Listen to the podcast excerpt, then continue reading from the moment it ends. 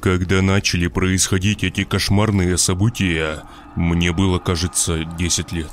Именно тогда моя жизнь перевернулась ног на голову, и именно из-за тех событий я оказался в детдоме. Сейчас уже благо мне исполнилось 18 лет, и я наконец-таки решил написать и описать все то, что тогда происходило со мной и с моими родителями. А происходили воистину жуткие и необъяснимые вещи. Что именно это было, я до сих пор не могу понять. Весь тот кошмар творился примерно на протяжении недели, и каждый из этих проклятых дней отложился в моей памяти. Но хватит предыстории. Сейчас расскажу все от начала до самого конца. Началось все с солнечного весеннего дня. Я тогда возвращался со школы в приподнятом настроении. Учебный год подходил к концу. Домашнего задания уже и нет почти. Жизнь хороша. Что еще тогда нужно было? Я шел домой, уже строя планы на сегодняшний день, а именно поесть, переодеться и на улицу. А там уже до самого вечера. Школа находилась недалеко от нашего дома, и дорога не занимала у меня много времени. Уже подходя к дому, я заметил маму в окне на кухне. И спустя пару минут уже бежал по подъезду навстречу чему-то вкусненькому.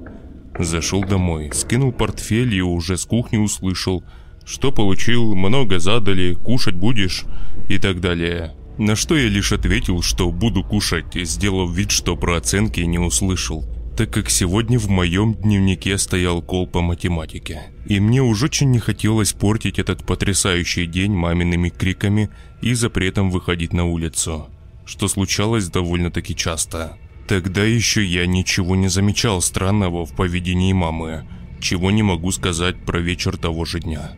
Я пообедал и, как и говорил, переоделся и улетел на улицу.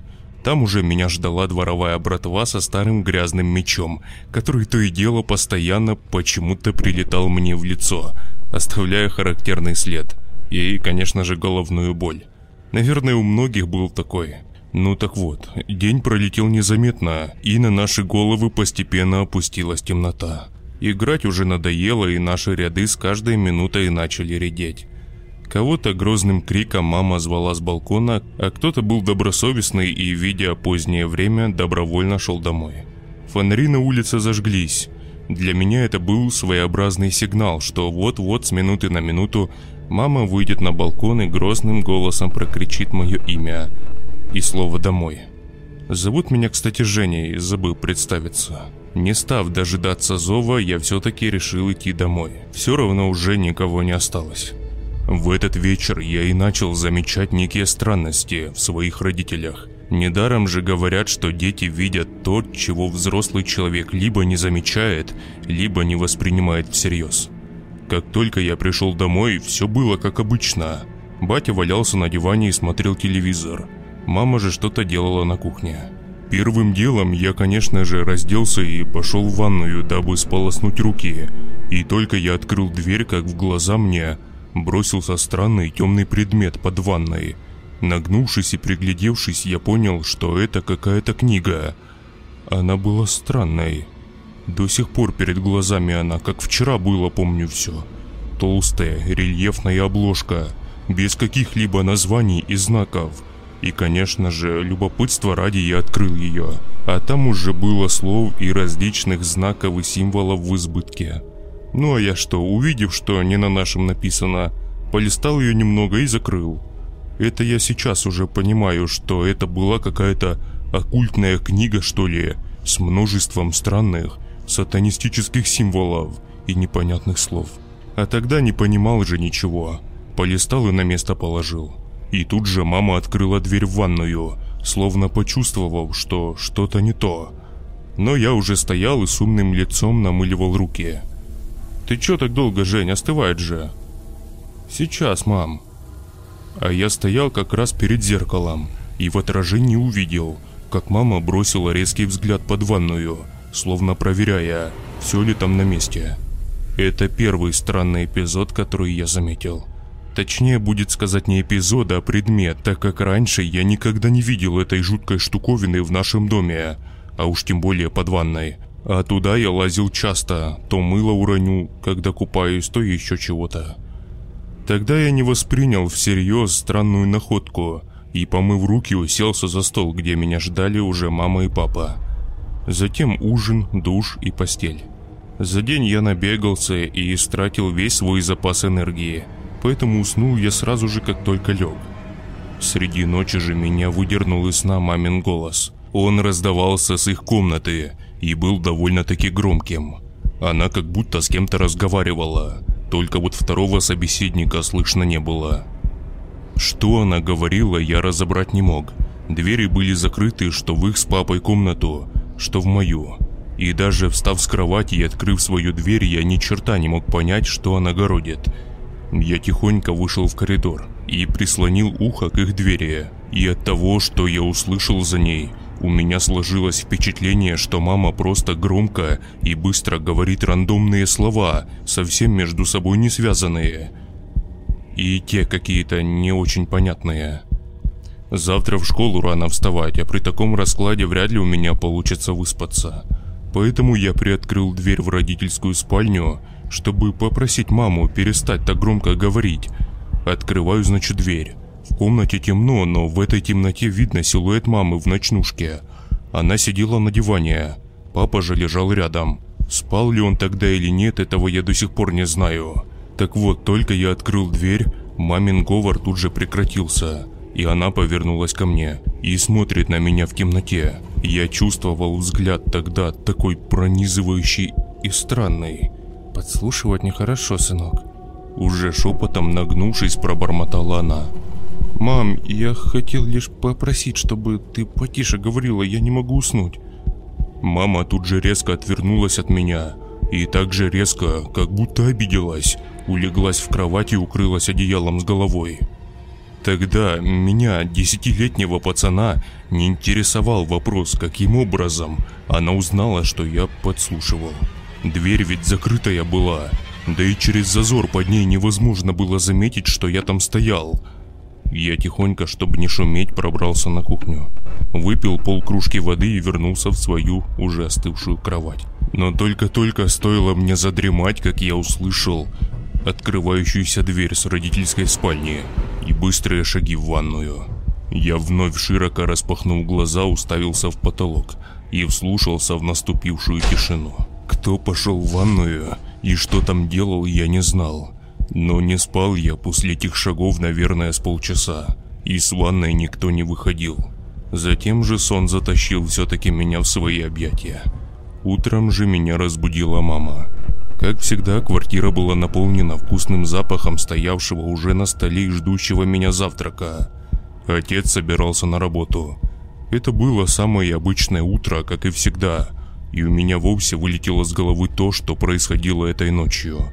Я даже не поинтересовался у мамы, с кем она разговаривала. Быстро вкинув в рот горячие блинчики, я запил их чаем, умылся, оделся и помчал в школу. Что было там, я не помню, пропустим это и перейдем сразу к тому, как я пришел домой. Как и вчера, я сбросил портфель и пошел в ванную. И тут же моментально прибежала мама. «Сынок, помой руки на кухне». «А какая разница, мам? Тут Тут что-то со смесителем. Папа придет, починит. А я-то перед этим воду открыл на секунду. Все нормально работало. Ну, хорошо, ответил я и пошел на кухню. Вот этот момент уже тогда мне показался странным. Хотя, может, действительно где-то течет вода, и чтобы не залить всю ванную, она и прибежала. Сегодня что мама, что папа, пришедшие с работы пораньше немного, были совсем неразговорчивые. Обычно мама расспрашивает, как у меня в школе дела, как у отца на работе. Да и у него тоже накапливается много вопросов за день. Что ко мне, что к маме. Но сегодня что-то было не так. Они молчали и не разговаривали ни о чем. Лишь могли попросить что-то друг у друга. Ну там соли подать или еще чего-то. Обычного разговора не было. Даже меня никто не спросил, что я сегодня получил. Никто не проверил дневник, где по-прежнему стоит вчерашний кол. А мне-то что? Мне хорошо, люлей не получил и радуюсь, дурак. Может, поссорились, думал я тогда. Ну, всякое бывает. Вторая половина дня пролетела так же, как и вчера. До вечера я носился во дворе, а уже ночью я точно убедился, что с моими родителями явно творится что-то странное. Среди ночи я опять проснулся от быстрых шагов за дверью моей комнаты. Проснулся и уставился на дверь, словно почувствовав, что за ней кто-то есть. Смотрю я, значит, на нее и буквально через несколько секунд замечаю, что ручка двери начинает опускаться, а сама дверь с тихим скрипом открывается. Я же сразу притворился, что сплю. Слышу, заходят родители и останавливаются у моей кровати. Еле-еле я приоткрыл один глаз. Стоят прям рядом с кроватью. Просто стоят и ничего не делают.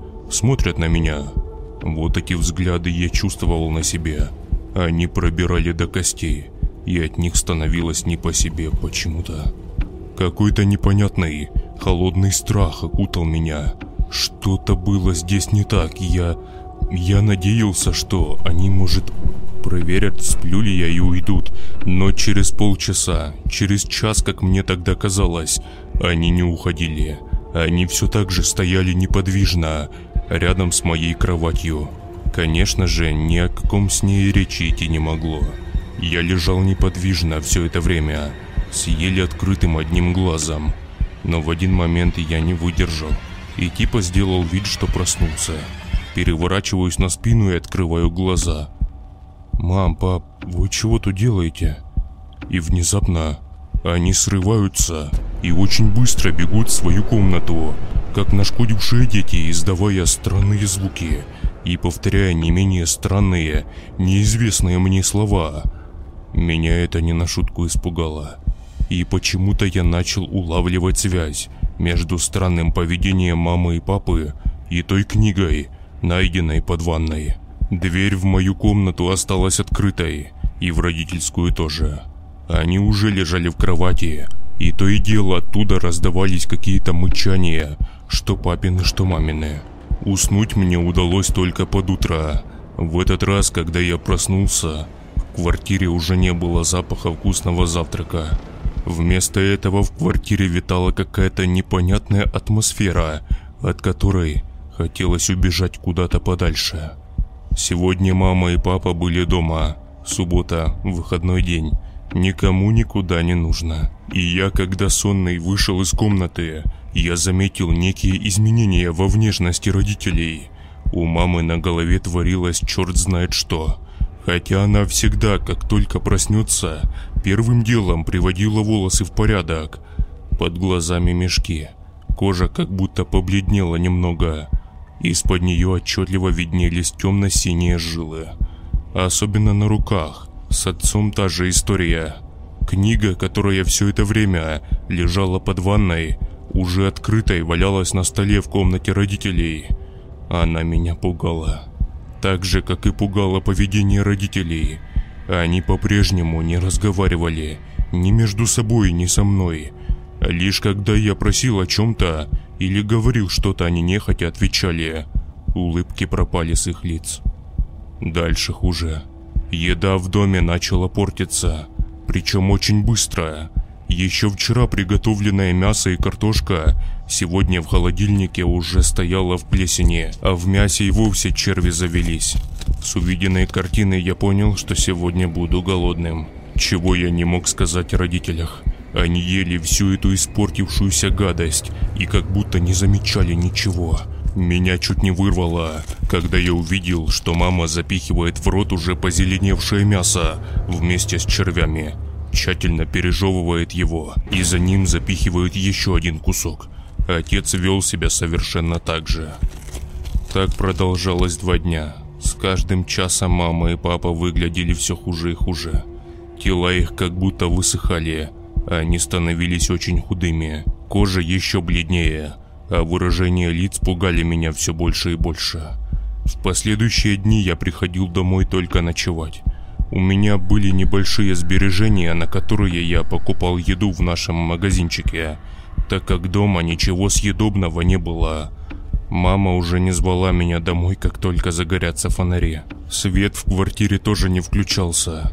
Я наблюдал за этим всем, сидя на лавочке перед подъездом. Наблюдал и понимал, что происходит что-то ненормальное, но я не знал, что с этим делать. Идти к соседке? А как она поможет мне? Хотя можно попробовать. Я зашел в подъезд и позвонил в дверь соседки, маминой подруги этажом ниже. «О, Женя, привет! А ты чего так поздно? Как там мама?» С порога забросала меня вопросами соседка. «Им с папой плохо. С ними что-то не так происходит. Помогите мне!» Чуть ли не плача говорил я, как сейчас помню. Что не так с ними? Я, я не знаю, как это объяснить. Пойдемте подымемся к нам, сами все увидите. Ну, пойдем, сейчас только халат надену, подожди. Пока подымались к нам на этаж, я рассказал ей про странную книгу, которую нашел под ванной. На что соседка лишь сказала мне, что это всего лишь книга. Бумажки, сшитые нитками и списанные чернилами.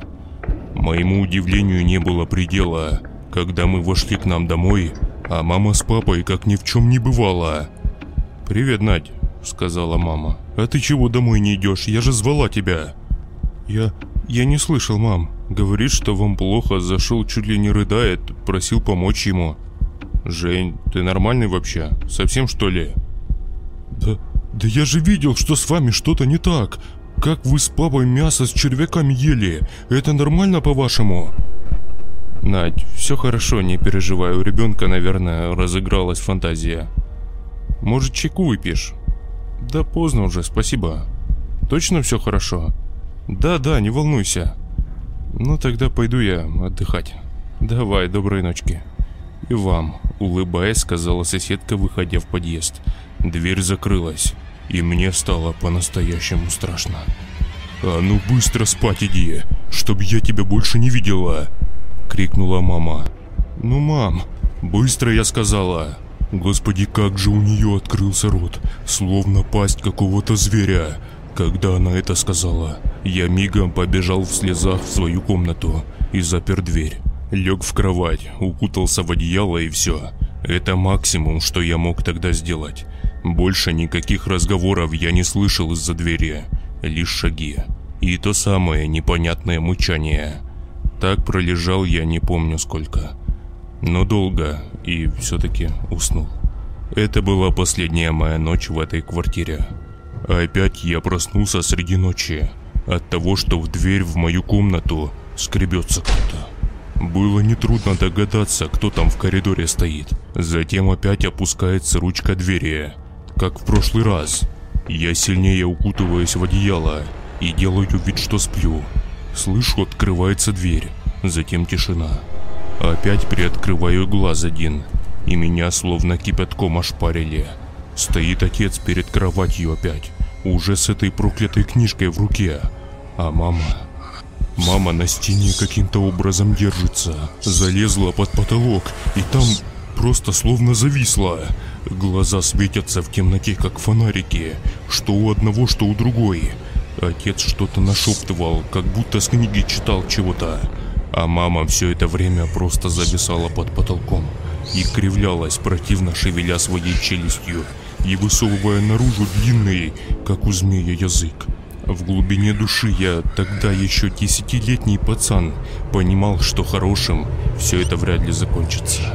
Это все действо было похоже на какой-то жуткий ритуал, и с этим надо было что-то делать. А что делать-то, когда такое творится в комнате? Переломный момент наступил тогда, когда я увидел, что отец достает из-за спины наш огромный кухонный нож и приближается ко мне, попутно нашептывая непонятные слова, опустив взгляд в ту книгу. Я подорвался с кровати и бросился в сторону двери, оттолкнув отца в сторону. За этим же последовал жуткий, пробирающий до дрожи визг мамы. Я выбежал в коридор и, схватив швабру, вставил ее в ручку двери, чтобы хоть на секунду задержать их там. Схватил мамину сумку и выбежал на улицу. Там были деньги и какие-то документы. И лишь обернувшись, я увидел на нашем балконе два силуэта, которые спускались по стене дома. Бежал с последних сил, куда глаза глядят, и уже в совершенно другом дворе я рискнул обернуться. За мной уже никого не было. Ночевал я на улице. Затем я обратился за помощью к прохожим. И благо один мужик с этого же двора, Валерий Иванович, согласился мне помочь и отправился со мной в тогда еще милицию. Бабушек, дедушек, тет, дядю меня не было. Опекунство никто оформлять не хотел. Единственный выход был это детдом. Что стало с квартирой, я не знаю. Наверное, до сих пор пустует. Так как родителей через месяц после тех жутких событий застрелили полицейские, когда те ворвались в квартиру к соседям ночью. Теть Надю не спасли, и ее мужа тоже. Но перед тем, как расстаться с жизнью, она успела вызвать полицию.